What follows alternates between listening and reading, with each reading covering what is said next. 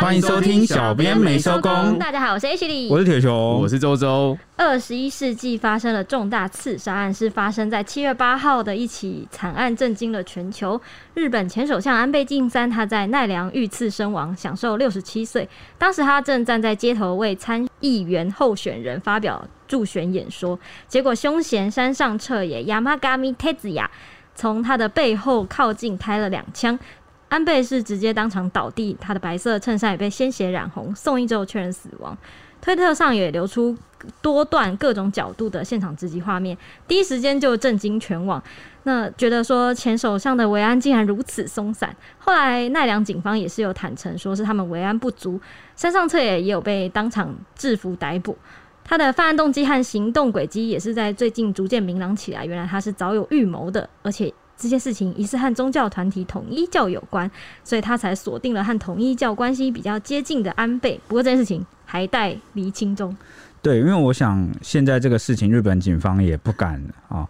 在调查还没有完备之前，就太轻易的对，或是断定或放出某些消息，也有一种可能是他们已经调查到了某一个进度，但是现在呢，碍于很多呃方面的原因，他不可能这么早去透露出来，所以确切原因要到怎么样，可能还要等一阵子。毕竟这个安倍晋三啊，这个安倍前首相算是一个日本蛮重大的哦人物，嗯，那这时候遇刺啊，尤其再加上最近国际局势这么紧张。这难免应该是会有蛮多阴谋论啊，跑出来的。阴谋论，对，没错。好，那 反正这个上一集，呃，不知道是前一两集，好像我们有谈到这个，呃，治安跟这个执法啊，呃，这法律的这个严谨有关，对不对？啊，对，对。那很多人就在很震撼说，为什么维安会这么松散？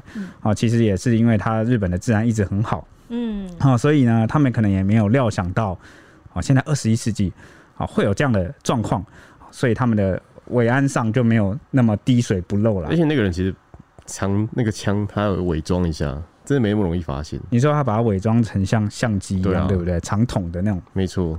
哦，对耶，哦，而且我觉得大家应该常看那个日剧或日。日本电影都常常会演那个警视厅啊，然后什么什么公安啊，uh huh. 就是会觉得日本在这方面应该是非常严谨的。但我的第一时间我看那影片，我有点傻眼。对，第一时间看起来很，因为他们完全没有人在注意后方。对啊，对啊，对啊，所以我也觉得，我我是想说，哇塞，在干嘛？对啊，真的，我也会觉得蛮震 惊的。对啊，但这就是坏人贝贝的。对，那在这边补充一点，因为坏人贝贝这个 蛮多媒体都有追踪报道说，其实在日本的这个永枪率啊。非常的低，包括包括非法拥枪。嗯，大家可能印象中看到那日剧里面不是有那个极道吗？就那个黑道啊，有暴力的团伙或组织。嗯，虽然他们有，但是呢，他们大多都没有非法枪械，好像都是刀械棍棒居多了。我想到那个猛讲那个枪是下等人用的工具。那主要是因为日本，你光是要有各式样、各式各式各样那种枪的零件啊，或者是取得枪支，都是非常他们这个呃。把关的非常严谨，几乎不太可能让你碰到这些东西，嗯、所以不太出现说像台湾好像到到处不是我们常听到的新闻，动不动就乒乒乓乓，到处都在发枪，然后大家台湾网友都会说，对，好像是就剩我没有枪了，对啊，枪好像是去买就有了的感觉，真的申请哎，但在日本是看不到这个场景的。我讲一个数据，你们大概就能想象，去年啊死于枪支的人只有一个人，整个日本，嗯。你你就能想象有多低？台湾的话很多吗？台湾其实说起来也不太多吧，很很多吧，很多警察之类的吗？那个执法的不算吧，就应该说就是一般民众用枪杀人、枪战之类。我是说枪战那种，好像也听到蛮多的吧。我觉得你不然你用比例去换算一下，日本多少人，我们多少人？好吧，那这样的话就有就是有差别，对不对？对对对。那甚至是到三四年前，他们也才七个人。那甚至是呢，他们的日本警察，如果你要有就是有枪械的日本警察。他都要进行很严格或长期的这个心理物谈，然后还会去访谈你附近的邻居啊、家人什么之类，确保你这个人是心理状态没有问题。哎、欸，我想到我很常看到，我之前还写过一条是说原住民猎山猪，嗯、然后不小心射中射中其他猎，但那个是私人的猎枪，他那个是合法的，那是合法的。法我就想说，连这个都有，我觉得随便一一个原一个发生在原住民身上的事情，就已经抵过整个日本一年，对不对？对啊，就是就就超过了，更何况是日本，真的很少听到有什么枪战，就是治安型的枪战。对对，所以呃，大家就可以想象，在这样的环境下啊，他们的这个维安人员可能很难料想到哦会枪，甚至是有人敢哦这么胆大包天的哦来行刺，真的。对。这个前首相。但讽刺的就是呢，好像我们翻开日本的这个啊近代史。他们这个哦，你这些首相，你这些都是你已经准备在准备就是备好的，是不是？没有啊，你也太神了吧？没有吧？他就是历史小老师啊。他刚刚都完全没有看脚本，我想说我脚本也没写到这，他他他到底还有多少东西要捞出来讲？我吓死、欸！哎、欸，我跟你讲，你今天好险是请我来，如果今天是蔡西坐在这边，你就会谈到一个，对你就是摆设，懂吗？最美的摆设，哪有那么夸张？他还可以学各种声音的特效。那不就是摆设吗？那 OK 啊，反正我的意思是说，因为日本近代史他们首相遇刺的事件不在少数，嗯、而且很多起哦，算一算大概有七七起啊，至少有七起。嗯、所以呃，明明是好像历史上常发生的事情，好像我们台湾就反而没有那么多，对吧？因为我觉得跟民族性有关。阿扁不是也是被射吗？哦，对啊，对啊，那这就一起，就一起啊。但是，对啊，好像就没什么这些听过。连胜文也被射啊。哦，对，那，你看多少枪击啊？但他不算，我们我们说的其实有点像到最高等级的那个政治人物。嗯，对对对，不然的话，他们的刺杀其实好像蛮多的。刺杀应该算蛮多。但但其实日本之前的那个刺杀那么多，近代史的刺杀那么多。主要大多都是他国内的这个呃右派，就军国主义的军人想要政变啊，嗯哼哼，然后所以都会通通过要去刺杀这个文人首相这种方式，然后来达成他们的目的。那后来那个文人政府啊，可能就妥协了，才算是平息吧，就是这个刺杀才算是哦画下一个休止符哦，所以最后才他们的军部掌权了，然后才进一步扩大了这个二次世界大战，也就是侵华战争的部分啊，持续扩大。哦，他是有这样的一个背景赛，所以很多人可能日本人民众就会觉得说，现在已经不是那个时代了。嗯，我们那个日本政府已经重新在二战后建立了一个和平的日本政府，应该不至于再发生这么激烈的哦刺杀行动。嗯，对，那这他们想不到，对，真的想不到。那这一次发生了什么事呢？哦，大家且听我娓娓道来。其实呢，事情其实发生在七月八号的啊近午十一点半左右。那日本参议员选举投票呢？其实预定就是七月十号了，算是是这个投票前的前两天。嗯，那安倍晋三原本要去长野助选，结果前一天晚上临时变更行程到奈良，顶着大热天到奈良近铁的大和西大寺站前广场演讲。当时他站在四十公分高的板凳上演说，结果才不到一分钟的时间，现场就听到两声巨大的爆炸声响，还有白茫茫的烟硝。原来是这个凶险啊，从安倍的身后缓缓靠近，扣下致命的扳机。那从一支近距离视角直接影片中可以看到，第一声枪响时，安倍还啊，就是茫然的转过头看了一下，哦，看起来是没有中枪啊，还没中枪，就是可能就是想说后面怎么发出这么大的声音。嗯，那当时他身边的所有随护啊，还有随行人员也跟着他啊，朝向了同一个方向看去。结果没想到，凶手立刻扣下呃第二次扳机，第二声枪响，然后安倍就从这个啊板凳上啊掉了下来，哦捂着胸口就当场昏迷。当时安倍没有穿着防弹背心啊，然后也没有其他人就是被这个枪击波及，但是站在安倍周围的人啊，这时这时候才算是恍恍就是。回过神，对对对对对对，然后立刻就是呃蹲下去查看安倍的伤势。那其他周围的这个啊、呃、保安人员就立刻冲上去啊，把山上彻野就是这个凶险给压制。嗯，那第一时间呢，救护人员紧急啊 CPR，那把安倍啊送上哦医疗直升机去接驳，紧急的就是送医啦。嗯。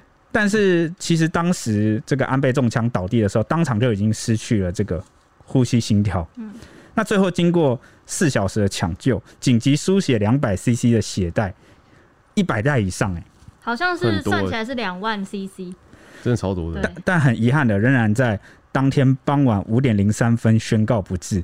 医院就指出，安倍的左肩跟右颈都有枪伤，左肩部分被贯穿，颈部有两个小弹伤。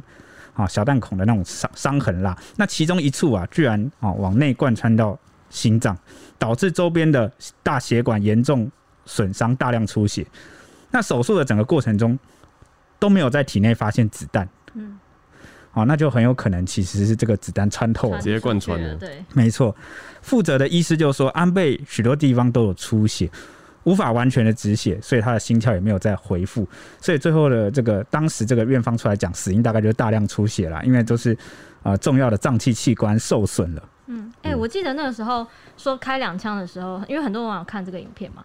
他好，他们好像很多网友都说，你中枪的时候，其实第一时间你不会有感觉，你不会知道自己中枪。哦。所以我在想，他如果有两处枪伤，会不会是其实有可能第一枪的时候就有中，然后就不知道，就是想只是只是第二枪又更严重，这样也是有可能。因为之前有听，居然好像国外有中枪过的网友讲，就出来分享他说中枪的那个感觉，真的是第一时间不知道。他说。第一时间你不知道自己中枪对对，然后等到鲜血一直流出来，然后你才摸一摸，然后我中枪了。有痛还是什么？然后我觉得这跟人体差不多，就是我不知道你们有没有受伤或摔车过的经验，就当下你不会痛，但是有很多人那个摔车不是都会立刻站起来？对，站起来就不会痛，但是事后的话，你就会发现哦，那个表皮组织开始流血，然后你感觉到疼痛。我举例啦，我举一个大家生活中最常见的小例子，大家有没有被很锐利啊、锋利的 A 四纸给割伤过手指？我当下就痛的哀哀叫，当下就有感觉，没有吗？这个当下前面一两秒你只会看到，嗯，一横好像没有什么感觉，会痒痒的。后面才怎么痒痒、热热、烫烫，然后痛是随之而来的，会不会有点像是这个感觉？就真正的痛要过几秒之后你才反应过来。预设我会痛，所以我当下被割到，我就当下就先喊痛。还是那个痛，其实你要意识到才会痛，就是你啊你，但是对啊，因为我已经先意识到我等下会痛，我就会先叫。对。好痛啊！对，率先意识，但是我的意思是说，有些客观的痛 很快会来，就是之后才会来到这样。对对对，稍等，他等下就来了。哦，那警方认为啊，山上作案的时候，其实他从背后接近，在数米内的近距离就开枪，其实这是一个抱有就是怀有强烈杀意的行为。那根据网络上流出的现场正面拍摄的画面来看，当时山上双手叉腰。穿着灰色短袖，然后背着个霹雳包，他不断东张西望，甚至还在演说激情处跟着现场民众一起拍手，而且他就是全程都潜伏在这个安倍的后方。嗯，那引引发各界震惊的是啊，当时山上混进人群中，就是步步逼近，开第一枪后杀红眼，想要置安倍于死地，三秒后又再开了第二枪。那第二声枪响后啊，安倍就立刻倒下了。因为当时维安不但没有发没有察觉，还让凶手有开第二枪的机会，甚至被揪出当时近身随护至少有三个人，然后有两个人站在后方。但不过视角全部都面向安倍看的方向。那第一枪的时候，三个人都没有做出反应，直到第二枪才聚集到安倍旁边，然后举起防弹公事包。可惜这已经为时已晚了。对，因为当时大家很诟病的一点，就是在以往。安倍到各地去演讲、演说或助选的时候啊，他们的维安配置明明就是呃，所有的随扈都会看着四面八方，就是每一个方向都要有人看。对啊。但不知道为什么当天呃，就是大家都朝向同一个方向，这个超诡异。我后来我去研究一下，我猜测是这样，你们听听看。因为呢，安倍这个就当时他被呃遇刺的这个事发地点，他背后啊是马路，空旷的马路是。当时他可能旁边还有一些车的车道，是不是？对，是车道。哦，所以他们就预设说，呃，不会有人从车道穿过来。那车子可以经过吗？对啊，万一车怎么办？就是他，我觉得就是他们就没有想，他们觉得只要防堵人就好，因为他们就没有想过会发生这种事，嗯，所以就没有安排人特别看着车道那种。专业的保镖不是应该设想一切会发生的情况吗？但就是我刚刚讲了，就环境让他们觉得应该不会发生这种事，就是所以这就是墨菲定律，我们不能总是想。时间其实就是听到任何声响，他们我看那个什么像那种以前韩国他们或是一些。其他国家的，只要任何有人丢个东西出来或发生一点声响，他们随扈其实马上冲到中间去，到中间对，用肉身去挡，对对对，瞬间哦，会不会是想说就还在懵，就觉得是谁在恶作剧啊？在那鞭炮？哪边在争喧闹啊什么之类的？有可能，我觉得当下第一人就是有点轻忽这个情势，没有料到是遇刺，而且转头看这个，可能对方的持枪动作也不是很明显，拿着一个类似不知道像是相机还是什么的。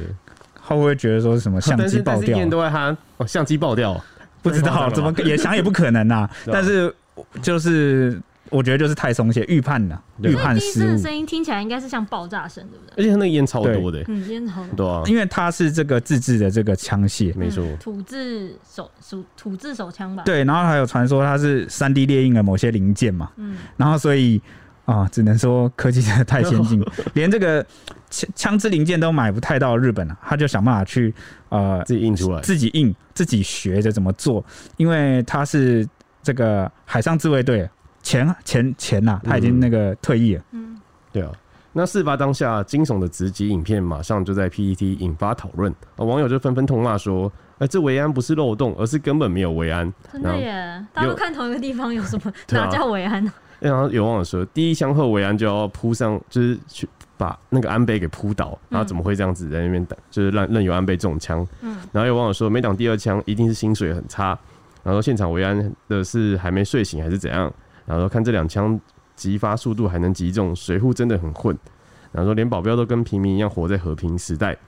然后说第一枪开完维安都吓昏了吗？然后说凶手开第二枪完全不可思议。然后说那空档的几秒我点烟都点起来了。对，很嘲讽哎。那这件事也有在日本的这个推特上算是引起蛮大的波澜，大家都在讨论说怎么那么扯。但就有网友整理出一个时间点，说前两三年，我记得好像二零一九年的时候吧，那个当时就是安倍好像也是在演讲演说，那结果有一个民众抗议民众啊，就要向前靠近安倍身边，结果被警方就是拦下来嘛，就架出去。那结果后来就是告上法院。哦，对。就是，而且也受到了蛮多，就是哦一些左派团体的抨击，就是说这样是违反人权啊，或者什么等等，有蛮多理由的。所以后来警方过当之类的，对对，就是过当。所以后来警方就也就觉得，好吧，那我们就放松。那就是还记得有一集我们曾经讲过，说那个正义不要用在。就是太什么微微不足道的事情上。我记得他，我觉得我觉得日本真的很常发生这种，就是公家单位或者是那种官方或企业单位，很容易被投诉之后就会直接矫枉过矫枉过正。对对对，对。那那台台湾的话会选择怎么样？放弃？好吧，你们你们那以后我就应该不会吧？我觉得台湾不会到放弃这种事情。对，因为觉得可能治安还是没有那么好。但我觉得他们，我觉得他们放宽的前提就是觉得，好吧，就顶多也只会这样。嗯，对，那几个基于一个信赖人民的原则，这个这就是我讲的一件事，你知道什么吗？刚刚网友说的和平时代嘛。对啊，对我好几集前有谈到一件呃概念，我相信你们都还记得，叫做社会信任。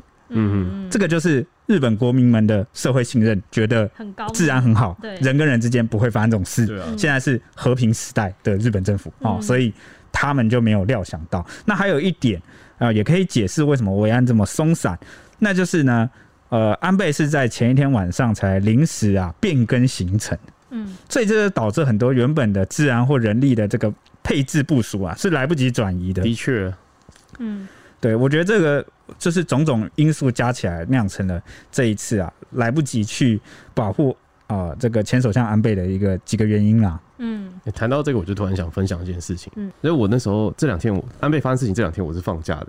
嗯，然后在前一天的时候，刚好就是因为我就是在家里休息，然后我我女朋友过来就是塞凤梨给我吃，嗯，然后吃完隔天就出事，嗯，对，因为其实吃凤梨或芒果这个在我们新闻业我们会。或者是一些什么医护啊，或消防啊、警察这些单位都会避免，因为你忙就代表说没什么好事，真的很可怕，代表太灵验，有悲剧或大事情发生，所以大家才会很忙，那我们就会避免去吃，对吧？所以有时候像我们有些同事，他们可能想说，哇，今天流量不好，他们就喝一杯芒果汁，对，就我我也有，那一天我也喝了一杯芒果，或是或是长官会发凤梨酥，哦，对对对，救救 流量，好可怕。当然也不是说什么我们。期望悲剧发生啊，因为有时候有些新闻可能也不一定要是悲剧，流量也会很好。比如说结婚啊，结婚啊，喜事啊，生小孩啊，好偷吃丑闻，哎，偷吃丑闻算算坏事吗？对当事人来说是坏事。那不然就是那个爆出那个有那个收贿的好了。哦，对啊，对啊，就如果是抓到什么什么贪污的老鼠，这样子也 OK。抓坏人的话就 OK。好，那其实。刚刚不是讲到维安问题吗？日本的选举街头造势活动通常是会选在各个地区的车站前广场，就是为了要强调说亲民。那除了不会实施交管，候选人通常还会站在这个宣传车上或者是简易的板凳上面发言，就是刚刚安倍站的那个四十公分的板凳。不过维安疏漏呢，在日本社会也是有引起质疑声浪，痛批说在可以预期的情况下。就是预期大批民众会到场的情况下，维安人员竟然依旧让安倍在完全没有安全保护之下呢，直接站在马路上演说。当时的影片真的是可以看出来，他就是站在马路上演说，几乎可以说是，我还不知道他是前首相那种感觉。对 对对，他是，我觉得看起来真的是没有特别在维安这方面有计划的感觉，就会显示行程安排上非常仓促，加上安保人员对可能受到枪击认知和预防的准备不足，没有确认场所有没有死角啊，或者是有没有安装一些可疑物品，还在这个两枪凶手开两枪间隔黄金三秒之内，完全没有看到安维安人员扑倒安倍，或者是挺身挡在中间，防止安倍中弹，阻止刺杀这件事情，就刚。周周讲的，就是通常第一时间维安一定会第一枪听到就会冲上去打嘛，对，不对？那根据日本媒体的报道呢，当时共有二十二个人是负责警备工作的，包括七名特警和奈良便衣警察在内，总共就是数十人都没有能够阻止凶险开枪。那奈良警察总本部的部长鬼冢有章，他在枪杀案隔天就召开记者会鞠躬道歉，坦诚说维安确实有疏失。甚至还形容说呢，这个案子是他从警二十七年以来最大的悔恨。他也说呢，他其实奈良警方是在前一天傍晚才接到通知的，当天上午是由他来批可这个警护计划的，所以这个事情是到当天上午才。对，就跟我刚刚讲，因为他临时修改行程了，然后中午就去演说了。那比较令人唏嘘的是，根据安倍的盟友麻生太郎所说呢，安倍因为在。因为爸爸是在六十七岁的时候病逝的，所以他常说自己至少要活到七十岁。没想到跟爸爸一样，都在六十七岁的时候就是过世了，而且还死于狂徒的枪口之下。家人预计是在七月十一号的时候要为安倍守灵，七月十二号要举办葬礼，但目前是只开放近亲参加的。首相目前的台日本的首相岸田文雄当天其实就有紧急取消。助选活动赶回东京，他在记者会上有数度哽咽说，绝对不能原谅这种卑鄙暴行。选举活动还会如期举行，而且也不排除会为安倍举行国葬。为什么说是卑鄙暴行？因为啊，这个凶手啊是从背后啊去偷袭啊。对，这种事情跟这个日本啊传统武士道精神种种的这种民风啊，是很难接受有人用这种手段啊去呃击击垮或击败你。呃，不喜欢的人也罢，你的竞争对手也罢，都觉得不该用这种方式，就是好像没有进到一个公平竞争，然后能够彼此较量，对对，就是一个啊，我们权力较量后的一个结果。嗯，我觉得日本的文化真的跟我们好好不一样哦。嗯，你看他们像这种在就是可能跟民众在讲一些事情的助选，他们就是在一个大马路上这种后背完完全没有防御的情况。台湾的话会比较挑在一个广场。或者是一个台讲台，要在上讲台，对对对对，然后就是在后面有广场，就背后都是自己的工作人员什么的。那小一点的话，可能会在马，真的在马路上，但那个就是周边也是有好几个自己的人在看，嗯，对吧？嗯，对，就是可能只能说以首相的这这种身份的前首相的身份来说的话，就有点不太合理。嗯，对，就很难想象，对不对？对啊。那根据日媒报道呢，四十一岁的这个凶险啊。山上对山上彻野，他学生时代是一个不折不扣的乖宝宝，而且文武双全哦。高中的时候还参加了三年的啦啦队，被称为团长，在大家眼中是一个性格相当温和爽朗的人。那二零零二年，他以自卫官的身份加入日本海上自卫队，在护卫舰上啊，负责管理武器啊，负责管理武器啊，所以他对就是有一个。他对枪支，对算是应该会比较熟悉啦。那他两年后呢，转调海上自卫队数科学校，任期这个期间呐，接受枪械的相关训练，服役期间没有遭受到任何处分或违纪的状况。那离开自卫队后的生活则是一片空白，就再也没有人知道他是怎么样。好，直到二零二零年啊，他透过这个亲友介绍，被派到京都的仓库工作，操作堆高机啊，搬货物等等。那这个前公司的负责人，哦，在这事件发生之后就受访说，山上起初非常认真上班，表现良好，获得了优秀的评价，啊，而且从未与同事闲聊社交。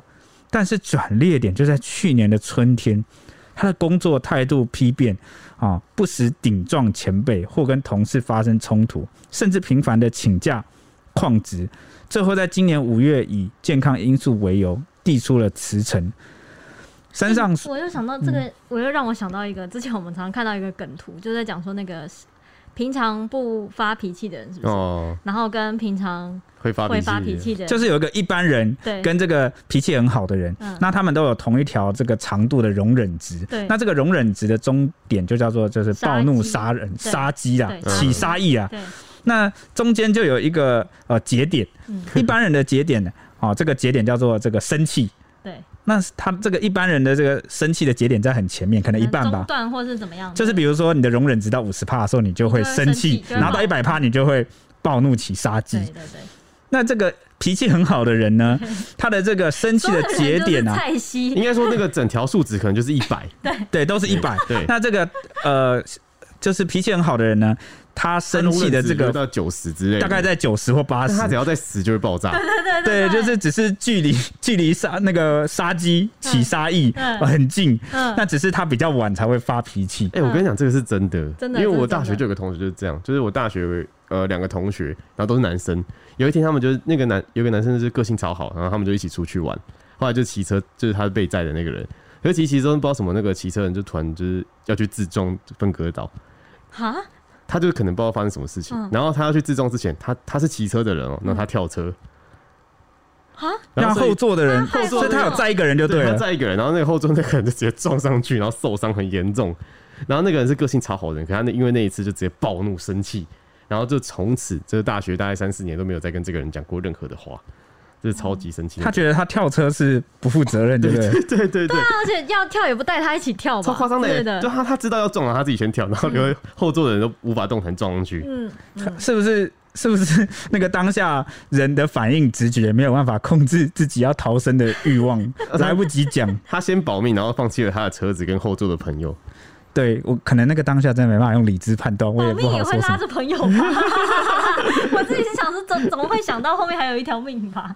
我是这样想，但我觉得蔡西就是，我觉得怎么样我都不会跳车，就是就算摔就一起摔那种哦，因为真的控制不住，不知道自己反应不过来。对啊，OK 啊，反正这个例子就是要讲说脾气好的人啊，万一生起气来啊，很容易动杀机，因为因为他前面酝酿累积的那个愤怒值啊，已经达到最大化，比别人常人还要多，所以宣泄出来啊，必定也是要宣泄的很久，或者是很巨大这样。对对对。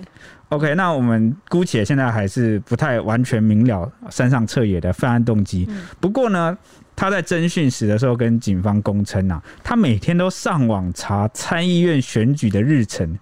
那后来知道安倍要来奈良，就觉得这是个好机会。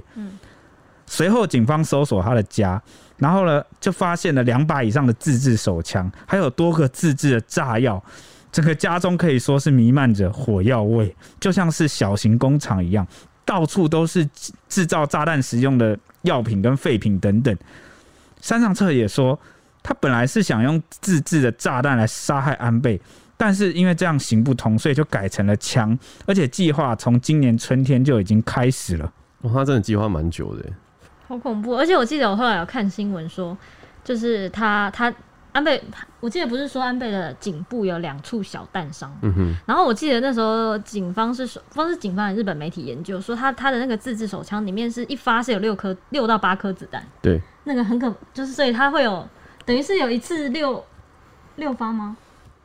就是一次三发，一次三发，总共可以开两次枪。但是它有点类似那种，是不是散弹枪那种机制？可是里面有什么小钢珠，就是爆到会散开。对，就很可怕。我就想说，哇，他就是一发就射出三个子弹，这样杀意很很强烈，用这么威力这么强的枪，而且还自制，好可怕，好可怕，对吧？嗯。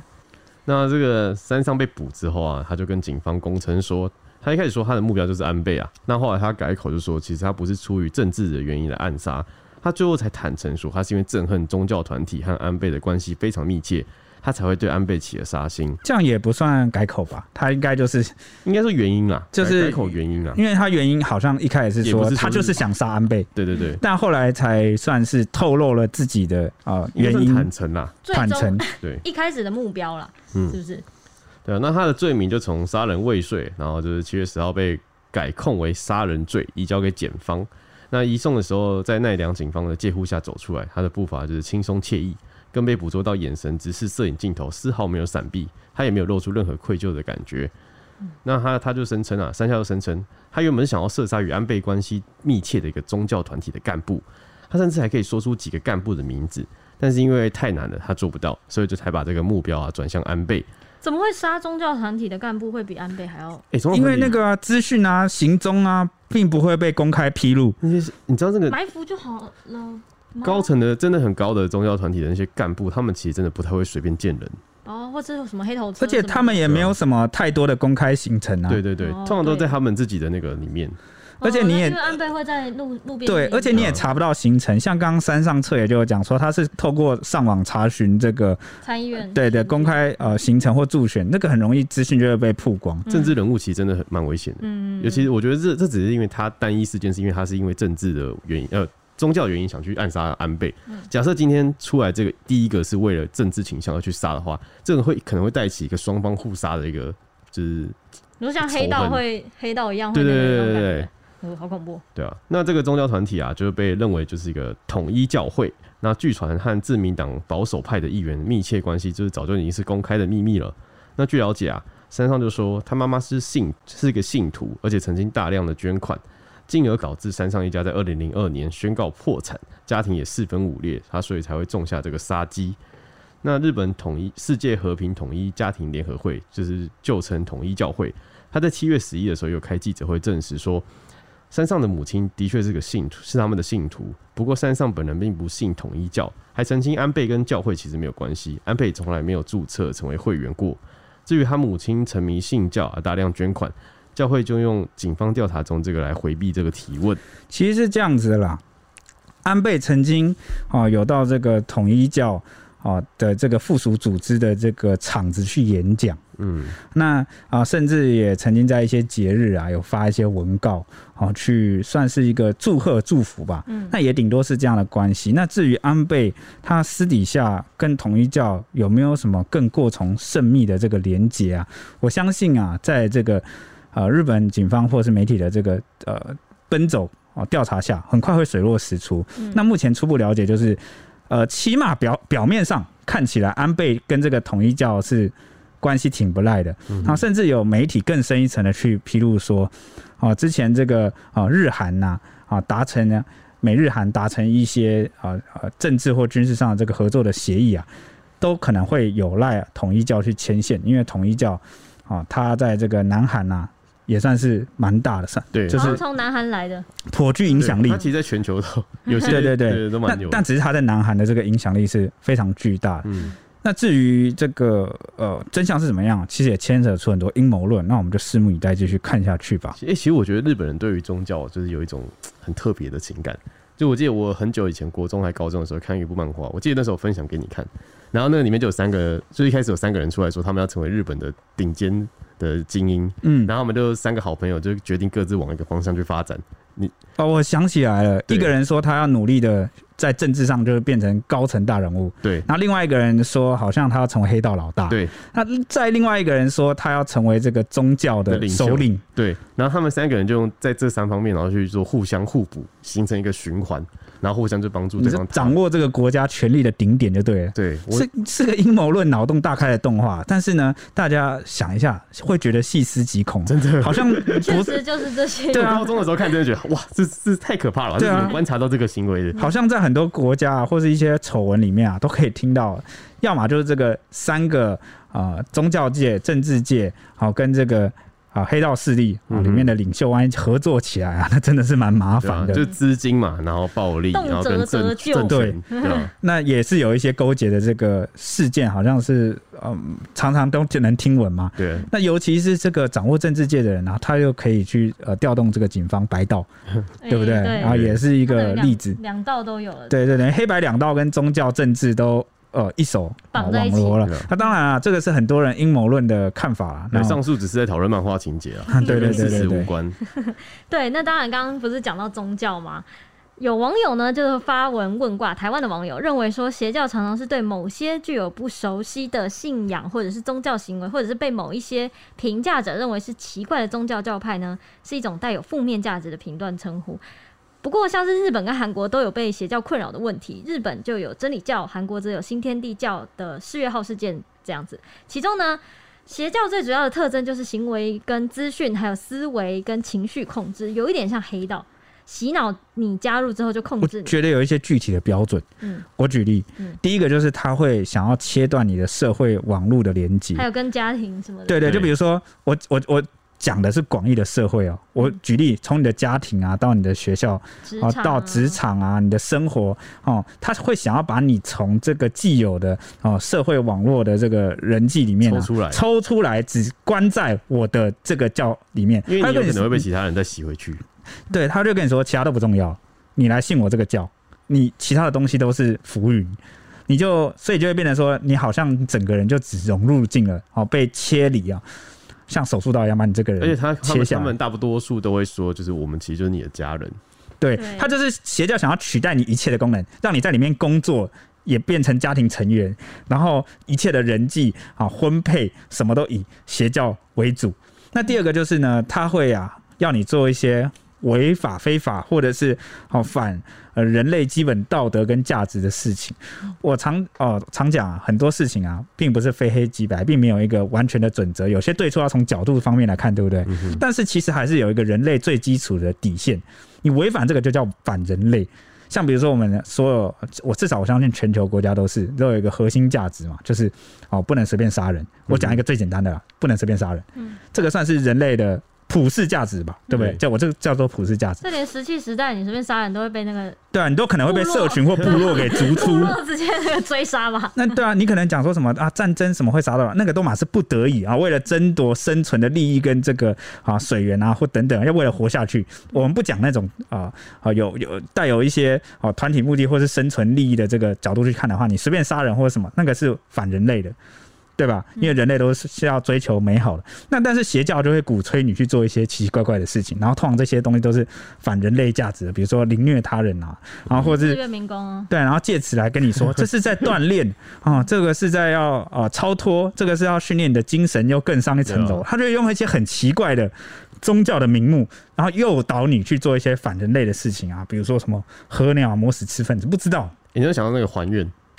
哦，哪哪一个？就那个恐怖游戏啊！哦，对对对对，就是信一个邪教，然后后来就是母哎什么母什么的，对，慈姑观音。哦，对对对对对何老师。哦，那他他献祭嘛？对，他献祭嘛。然后他就是，我觉得这有点像沉没成本，就是你越投入越多，你发现你没办法走回头路了，你就一直就是就是为了达一定要达到目标。对对对，就有点像是。哦，献祭，对，他可能还会叫你献祭，就反人类。比如说你要献祭你的女儿，对啊。然后献祭的方式有很多种，献出生命，献出身体，献出怎么样怎么样。然后你为这个组织你要怎么样怎么样。然后可能你到一半发现不行，我头都洗下去了，我这个东西都做下去，我都把我女儿献祭出去了。然后他可能会去洗脑你说，再再过一点点就可能就怎么样了，然后你就可以升天，就可以怎么样。那有时候其实你说是理智完全断线了吗？还不如说是被蒙蔽了，因为你的情感上已经不允许自己回头，嗯，就是你就会逃避某些现实，就只好完全的去相信他，就像刚刚周周讲的那样。哎、欸，但我觉得有时候宗教信仰真的是可以很安抚人心，主要是心灵的皈依吧。对啊，你需要一个信仰。像我当初呃，我之前有朋友，然后他们家的宠物就是死掉了，然后他就说把宠物送到什么灵骨塔，然后请人帮他念经啊，然后什么东西。然后我那时候就是觉得啊，他们不是人呢、欸，为什么你们要这样做？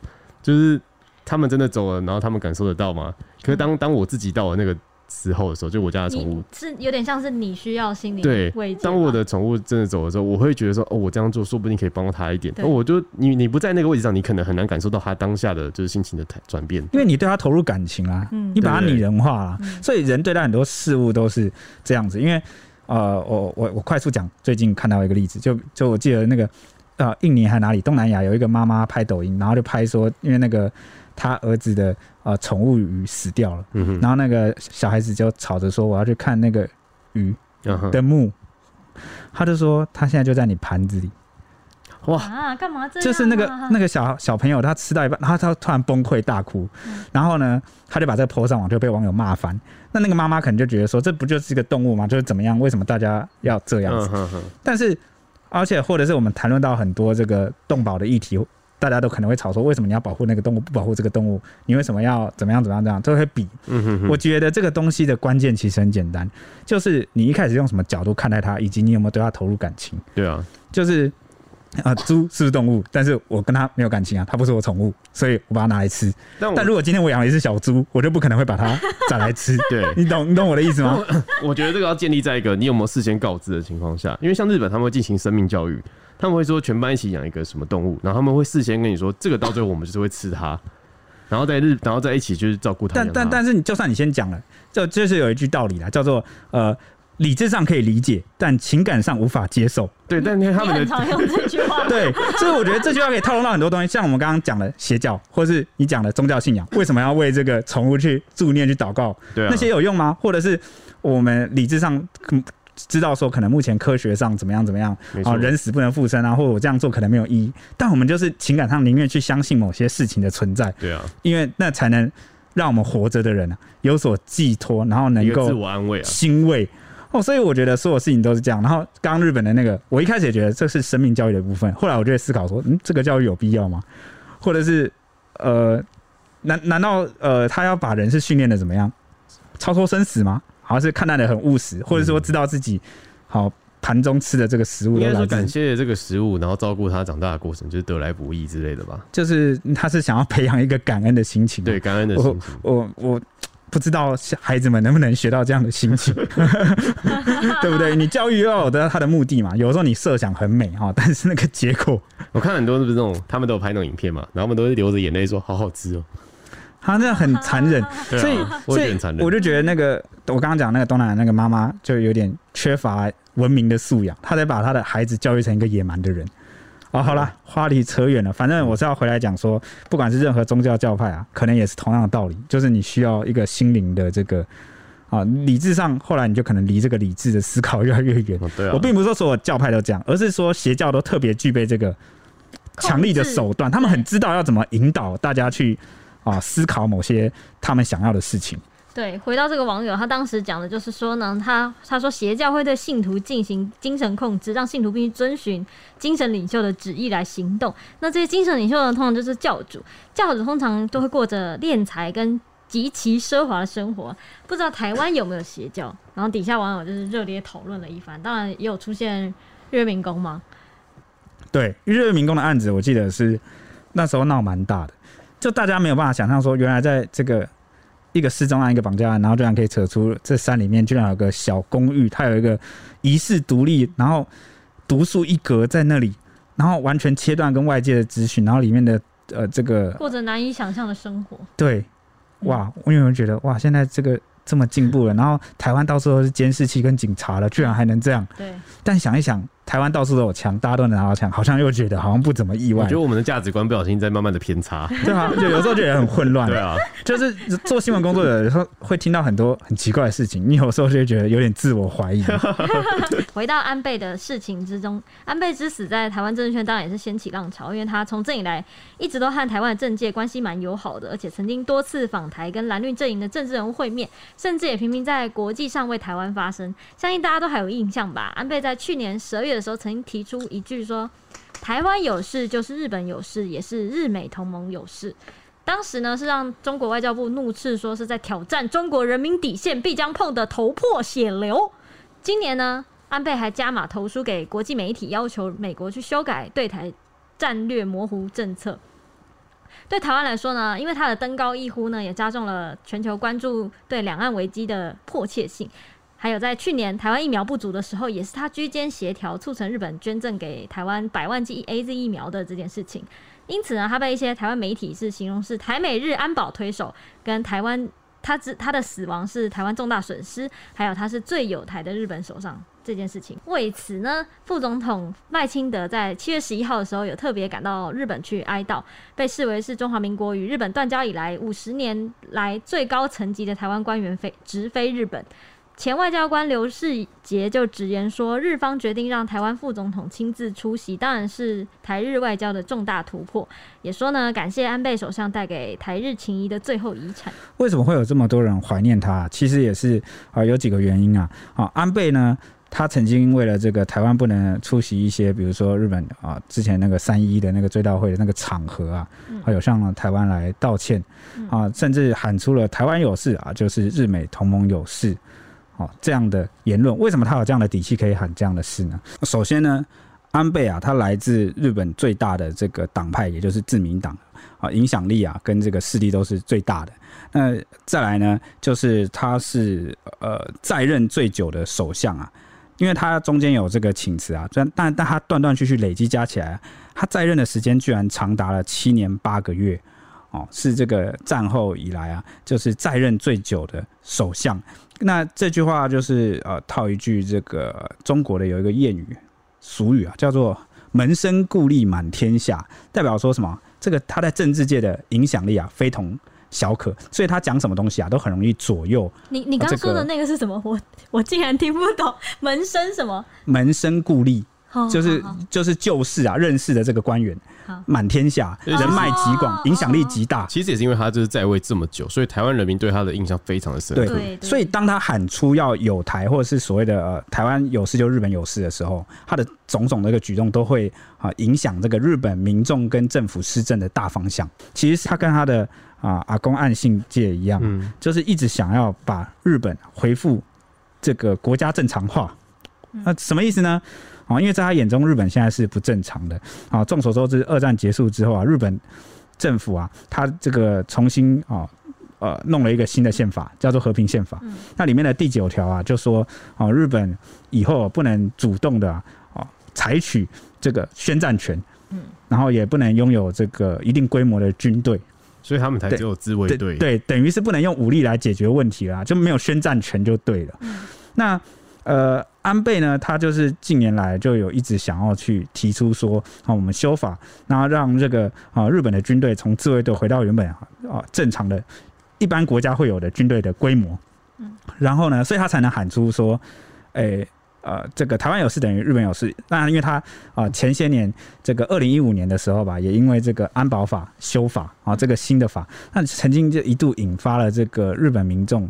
上街抗议，因为他算是偏保守派的，他的期望的目标就跟他阿公一样，就让日本重新拥有相对称、映衬的这个武力。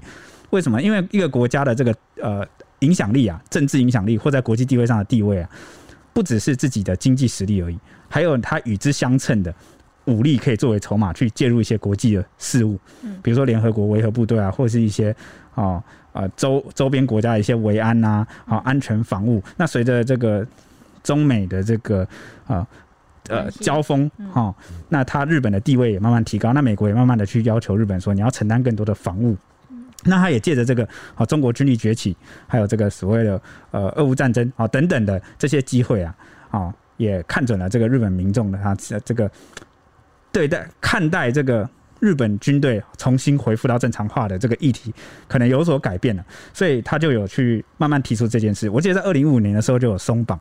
说日本军队已经可以啊，用这个算是一个集体自卫权吧，去松绑这个日本政府的限制，这日本军队的限制，因为日本军队像自卫队，它其实原本是一个防卫性的呃武力组织，它只能去啊防卫这个跟日本安全防务相关的。